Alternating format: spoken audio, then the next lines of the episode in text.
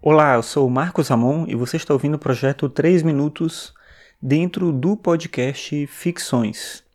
O Ficções é publicado no site marcosramon.net barra ficções.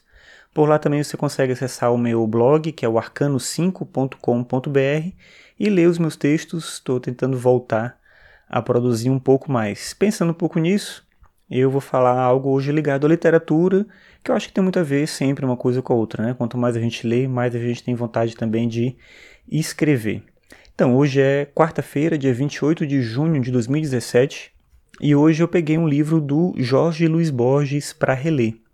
Se você já acompanha as coisas que eu produzo aqui há algum tempo, você talvez saiba que o Jorge Luiz Borges é um dos meus escritores favoritos, inclusive o nome do podcast Ficções vem justamente tem duas referências, mas uma delas é o livro do Borges, um livro chamado Ficções.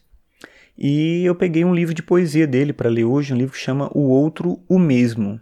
E no prólogo, na apresentação desse livro, ele fala algo bem interessante que ele faz uma reflexão sobre o processo dele como escritor. Ele fala um pouco sobre esses, esses poemas, né? O Borges escrevia ensaios, escrevia contos, escrevia resenhas e também poesia. É, do trabalho dele, a poesia talvez seja o que menos me interessa. Assim, eu gosto de poesia. A poesia do Borges ela é excelente também, mas eu gosto mais dos contos e dos ensaios. Eu acho que é onde ele consegue ser um escritor que realmente se diferencia da maior parte dos outros escritores pela qualidade do texto, pelas imagens que ele consegue criar, pela maneira como ele envolve o leitor, pela a verdade que ele mantém no texto.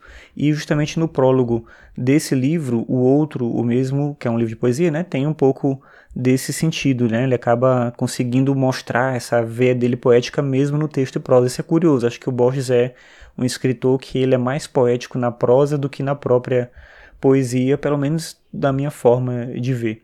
E aí nesse texto, nessa apresentação, ele tem uma passagem bem interessante que ele fala sobre essa coisa dele como escritor. Então ele diz assim, abre aspas: É curiosa a sorte do escritor.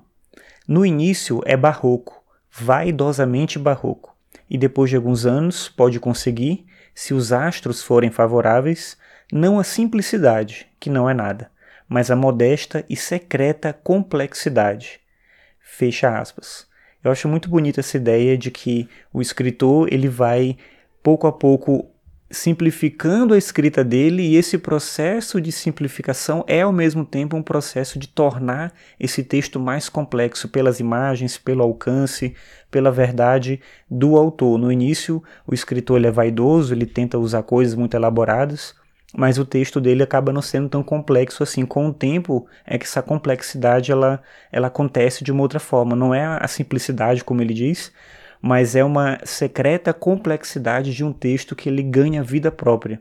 Então, com o tempo, o texto ele se torna mais enxuto, mas ao mesmo tempo ele se torna mais rico em possibilidades.